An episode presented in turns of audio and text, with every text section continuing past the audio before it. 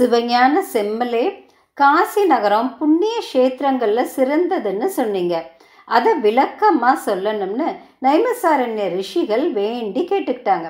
சூத முனிவர் சொல்ல ஆரம்பித்தார் முனிவர்களே காசி மகாத்மியத்தையும் விஸ்வேஸ்வர லிங்க மகாத்மியத்தையும் சொல்கிறேன் ஒரு காலத்தில் பார்வதி தேவி உலகத்தில் உள்ளவங்களுக்கு காசி கஷேத்திர மகிமையை எடுத்து சொல்ல முடிவு பண்ணாங்க.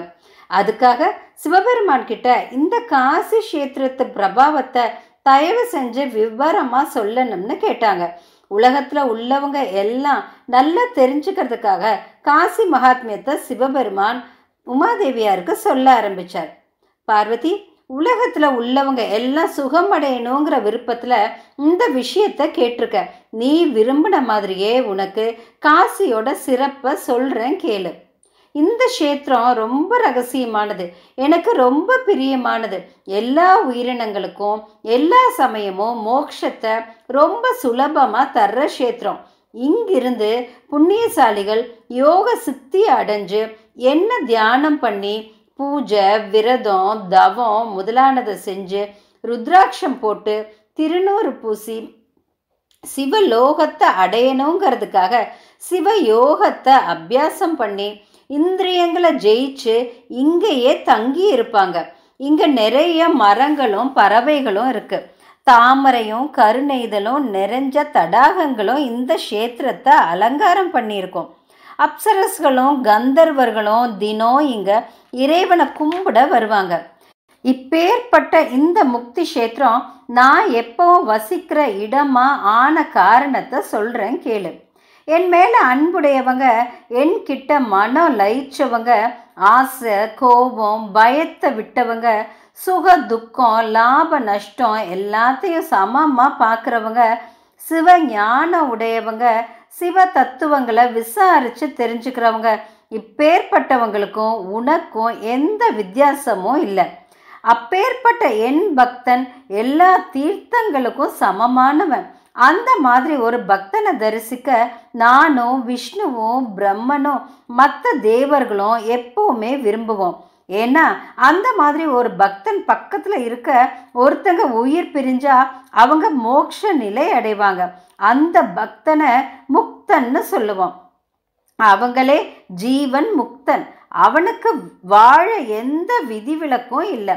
இந்த க்ஷேத்திரத்தில் ஒரு விசேஷமான தீர்த்தம் இருக்குது அதையும் சொல்கிறேன் பார்வதி பிராமணரோ சத்திரியரோ வைஷ்யரோ சூத்ரரோ எந்த வகுப்பை சேர்ந்தவங்களா இருந்தாலும் இந்த காசி கஷேத்திரத்தில் உயிரை விட்டால் அவங்க நிச்சயமாக மோட்சம் அடைவாங்க. அதே மாதிரி எந்த வயசை சேர்ந்தவங்களா இருந்தாலும் சரி இல்லை கன்னி பெண்களோ திருமணமான பெண்களோ கணவனை இழந்தவங்களோ குழந்தை இல்லாதவங்களோ பிரசவத்தப்போ இறந்தவங்களோ பெண் தொடர்பு இல்லாதவங்களோ பரிசுத்தமானவங்களோ பாவியோ கர்ம வசத்தால் அஞ்ஞானியாக இருக்கவங்களோ யாராக இருந்தாலும் இந்த காசி கஷேத்திரத்தில் இறந்தால் உறுதியாக மோட்சம் அடைவாங்க. முட்டையிலிருந்து பிறந்ததும் கருப்பையிலிருந்து பிறந்ததும் வித்து வேர் கிழங்கு மூலம் பிறந்ததும் வேர்வையில் பிறந்ததும் எதுவானாலும் இங்கே இறக்கும் பட்சத்தில் அது எல்லாமே மோட்சம் அடையும். ஞானம் தியானம் யோகம் இதெல்லாம் இல்லாதவங்க கூட எந்த தடையும் இல்லாமல் மோட்சம் அடைவாங்க. முன்ன நான் சொன்ன உயர் குணங்களை உள்ள சிவஞானியர்கள் அநேகம். இங்கே நான் வசிக்கிறதால இந்த க்ஷேத்திரம் எனக்கு மற்ற எல்லா க்ஷேத்திரங்களையும் விட சிறந்ததாக இருக்குது இந்த அந்தரங்கமான விஷயம் சிவயோகிகளுக்கு மட்டும்தான் தெரியும். இங்கே எழுந்தருளி இருக்கிறதே எனக்கு ரொம்ப சந்தோஷம். இந்த நகரமே எல்லாருக்கும் முக்தியை கொடுக்கும். இந்த நகரத்துக்கு அவிமுக்தம்னு ஒரு பேர். விமுக்தம்னா விடத்தக்கதுன்னு அர்த்தம். அவிமுக்தம்னா விடத்தகாததுன்னு அர்த்தம். ஒரு காலத்துலையும் நான் காசி நகரத்தை விட்டு விலகி போக மாட்டேன். அந்த நகரத்தை அடைஞ்சவங்கள என்னோட மெய்யன்பர்கள் மாதிரி பாதுகாத்து முக்தி கொடுப்பேன். விட்டுட மாட்டேன். அதனால தான் இதை அவிமுக்த கஷேத்திரம். நைமசாரண்யம் குருக்ஷேத்திரம் கங்காத்வாரம் புஷ்கரம் முதலான தீர்த்தங்களில் குளிச்சு அங்கே சாமி கும்பிட்டா மோட்சம் கிடைக்கலாம். ஆனால் அங்கெல்லாம் இறந்தா அந்த ஆன்மா மோட்சம் அடையாது. ஆனால் இந்த காசியில் இறக்குறதாலேயே மோட்சம் கிடைக்கும். எல்லா தலங்களையும் விட இந்த தலத்தில் நான் நீங்காமல் இருக்கிறதால இது பிரயாகைய காட்டிலும் சிறந்தது. இந்த காசி நகரத்தில் இருக்க க்ஷேத்திரமும் சிறப்பு தீர்த்தமும் சிறப்பு இங்கிருக்க மூர்த்தியும் மகிமை வாய்ந்தவர். இந்த காசி நகரத்தில் வசிக்கிறவங்க சாப்பாடு நீர் ஆகாரம் தூக்கம் பெண் சுகம் இது எல்லாத்தையும் குறையில்லாமல் அனுபவிச்சுட்டு இருந்தாலும் இங்கே உயிர் நீத்தா மோட்சம் அடைவாங்க. நிறைய பாவங்களை செஞ்சு பிசாசு நிலையை அடைஞ்சாலும் இந்த காசியில் வசிக்கிறது பல கோடி புண்ணிய காரியங்களை செஞ்சு ஸ்வர்க்கத்தில் வசிக்கிறத விட உயர்வானது. இந்த ஸ்தலத்தில் என்ன குறித்து தவம் இருக்கிற மகானுபாவர்கள் நிறைய பேர் இருக்காங்க. அதனால் மற்ற ஸ்தலங்களை விட இந்த நகரத்தில் சுலபமாக உயர்ந்த பதவி கிடைச்சிடும். எந்தெந்த பலன்கள் வேண்டி தவம் பண்ணுறாங்களோ அவங்களுக்கு அந்தந்த பலன்களையும் சாயுஜ்ய பதவியையும் அதாவது கடவுளோட ஐக்கியமாறுது நான் கொடுத்துடுறேன். குபேரன் என்கிட்ட சகல செயல்களையும் சமர்ப்பணம் செஞ்சு இந்த தளத்தில் என்ன கும்பிட்டதால கானாபத்தியம் அதாவது விநாயகரை முழுமுதற் கடவுளாக வழிபடுறது. அந்த கானாபத்தியத்தை அடைஞ்சிருக்கார். பராசர முனிவரும் அவர் மகன் வேதவியாசரும் வேதங்களை வகைப்படுத்தி என்னோட பக்தர்களாக இங்கே இருக்கிறாங்க. திருமாலும் தாயார் மகாலட்சுமியும் பிரம்மதேவரும் நிறைய தேவ ரிஷிகளும் அஷ்ட வசுக்களும் சூரியனோ இந்திரனோ மற்ற தேவர்கள் எல்லாரும் என்ன பூஜை பண்ணபடியே இருக்காங்க. இன்னும் சிவ யோகிகள் தன்னோட ஸ்வரூபத்தை இந்த உலகத்துல இருக்க மற்றவங்களுக்கு காட்டாம என்ன இங்க கும்பிட்டபடியே இருக்காங்க. அதனால ஐம்புலன்களோட தூண்டுதலால அது போற போக்குல எல்லாம் மனசு செலுத்துறவங்களும் சரி தர்மங்களை அழிச்சவங்கன்னாலும் சரி இந்த காசி ஸ்தலத்துல இறந்தவங்க திரும்பியும் ஒரு தாயோட கர்ப்பத்தை அடைய மாட்டாங்க. ஐம்புலன்களை ஜெயிச்சவங்களும் ஞானிகளும் உயர் பதவியை அடைஞ்சவங்களும் என்ன இந்த இடத்துல கும்பிட்டு இருக்கிறதால இந்த இடத்துல உயிர் நீங்கினவங்க யோக புருஷர்களாலையும் அடைய முடியாத உத்தம பதவியை அடைவாங்க. இந்த காசி கஷேத்திரத்தில் கோப்ரேஷகம்னு ஒரு இடம் இருக்குது அங்கே இருக்க லிங்கத்துக்கு பேர் கோப்ரேஷகேஸ்வரர் இது நம்ம கைலாயத்துக்கு சமமான கஷேத்திரம். இந்த கோப்ரேஷகேஸ்வரரை தரிசிச்சவங்க துர்கதியை அடைய மாட்டாங்க. இங்கே கபிலாகிரதம்னு ஒரு க்ஷேத்திரம் இருக்குது இங்கே இருக்க சிவலிங்கத்தை கும்பிட்டாலும் பாவங்கள் போய் சிவலோகத்தை அடைவாங்க. இந்த லிங்கத்தை என்னோட ஸ்வரூபமாக பிரம்மதேவர் படைச்சார். இது என்னோட ஸ்வரூபமாக விளங்குறத நீயும் பாரு. இங்கே தேவர்கள் எல்லாரும் என்னை பல விதமாக கும்பிடுறாங்க. அதனால் இங்கே நான் லிங்க ரூபத்தை அடைஞ்சேன். அதை பார்த்த பிரம்மதேவர் என்ன பிரதிஷ்டை செஞ்சு பூஜை பண்ண யோசிச்சுட்டு இருந்தார்.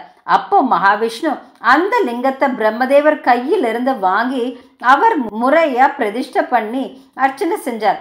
அதை பார்த்த பிரம்மதேவர் மகாவிஷ்ணுவே நான் பிரதிஷ்டை செய்ய வச்சிருந்த சிவலிங்கத்தை நீங்கள் ஏன் பிரதிஷ்டை பண்ணீங்கன்னு கேட்க அதுக்கு திருமால் பிரம்மதேவா எனக்கு சிவபெருமான் மேலே ரொம்ப பிரியம். அதனால நான் அதை பிரதிஷ்டை பண்ணியிருந்தாலும் அது உன் பேராலேயே விளங்கட்டும்னு சொன்னார். அதனால கபிலாகிரதத்தில் இருக்கிற சிவலிங்கத்துக்கு ஹிரண்ய கர்ப்பேசன்கிற பிரம்மதேவர் பேரோட வழக்கத்தில் வந்தது.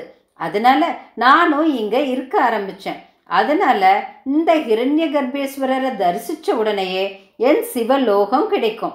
அதுக்கப்புறமும் பிரம்மதேவர் தானே ஒரு சிவலிங்கத்தை பிரதிஷ்டை பண்ணணும்னு நினைச்சார். அதனால வேற ஒரு லிங்கத்தை பிரதிஷ்டை பண்ணார். அதுக்கு லீனேஸ்வரன்னு பேரு. இங்க இறந்தவங்க மோட்சத்தை அடைவாங்க. திரும்பியும் பிறக்க மாட்டாங்க. பார்வதி முன்ன ஒரு காலத்துல அசுரேசன்னு ஒரு அசுரன். ஒரு பெரிய புலி மாதிரி வடிவம் எடுத்து எல்லாரையும் ரொம்ப கஷ்டப்படுத்தினான். அவனை அழிக்க வந்த தேவர்களையும் இங்கேயும் அங்கேயும் அலைய விட்டான். அதனால மனசு சங்கடப்பட்ட தேவர்கள் என்ன கும்பிட்டாங்க?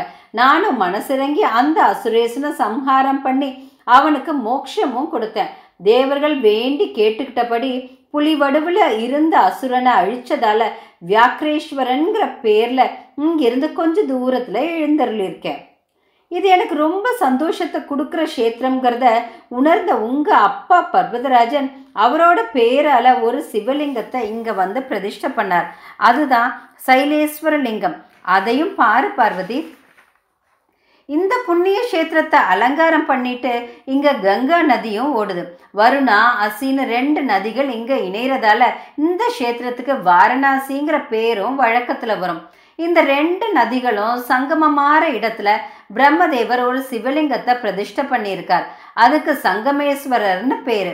இன்னும் மத்தியமேஸ்வரர் கிருத்திவாகேஸ்வரர் சுக்கரன் பூஜை பண்ண சுக்கிரேஸ்வரர் இந்திரன் முதலான தேவர்களால் ஸ்தாபிக்கப்பட்டு அவங்க அவங்க பேரால விளங்கி அதை கும்பிடுறவங்க பாவத்தை போக்கக்கூடிய சிவலிங்கங்களையும் பாரு பார்வதி. இந்த லிங்கங்கள் மட்டும் இல்லை இன்னும் சில அந்தரங்கமான விஷயங்களும் இருக்கு. அதையும் சொல்றேன் கேளு. இந்த காசி நகரம் நாலா பக்கத்துலேயும் அஞ்சு குரோச விஸ்தீரணத்தில் இருக்குது இந்த பஞ்ச குரோச விஸ்தீரணம் உள்ள இந்த ஊர் எல்லைக்குள்ள எங்கே இருந்தாலும் மோட்சம் கிடைக்கும். பண்டிதர் தினம் வேதம் படிக்கிறவங்க சண்டால ஒழுக்க நெறிகளை மீறினவங்க சந்நியாசிகள் யாராக இருந்தாலும் இங்கே இறந்தால் அவங்க மோட்சம் அடைவாங்கன்னு சிவபெருமான் சொன்னார். இந்த வார்த்தைகளை கேட்டதும் பார்வதி தேவி சுவாமி நீங்கள் சொல்கிறத கேட்டால் எனக்கு ரொம்ப ஆச்சரியமாக இருக்குது கர்மங்கள்லேருந்து விடுபட்ட சன்னியாசியும் கர்மங்களால் பந்தப்பட்டவங்களும் ஒரே மாதிரி நல்ல கதி அடைஞ்சு ஒரே மாதிரி போக மோட்சங்களை அடைவாங்கன்னு சொல்கிறீங்களே இது எனக்கு வியப்பாக இருக்குது அது மட்டும் இல்லாமல் இறந்து போகிற ஒருத்தர் அவரோட மனைவி மகன் நட்புன்னு யார் மேலே எந்த அளவுக்கு பிரியமாக இருக்காங்களோ அதுக்கு தகுந்த மாதிரியான மறுபிறவியை அடைவாங்கன்னு நீதி நூல்கள் சொல்லுது. அதனால இந்த காசி கஷேத்திரத்தில் இறந்தாலும் தானம் செஞ்சாலோ தீர்த்த யாத்திரை போனாலோ அடையிற பலனை அடையலாமே தவிர மோட்சத்தை அடையலாமா? இந்த சந்தேகங்களை நீங்க தயவு செஞ்சு தீர்த்து வைக்கணும்னு பார்வதி தேவி கேட்க பரமசிவன் பதில் சொல்ல தொடங்கினார்.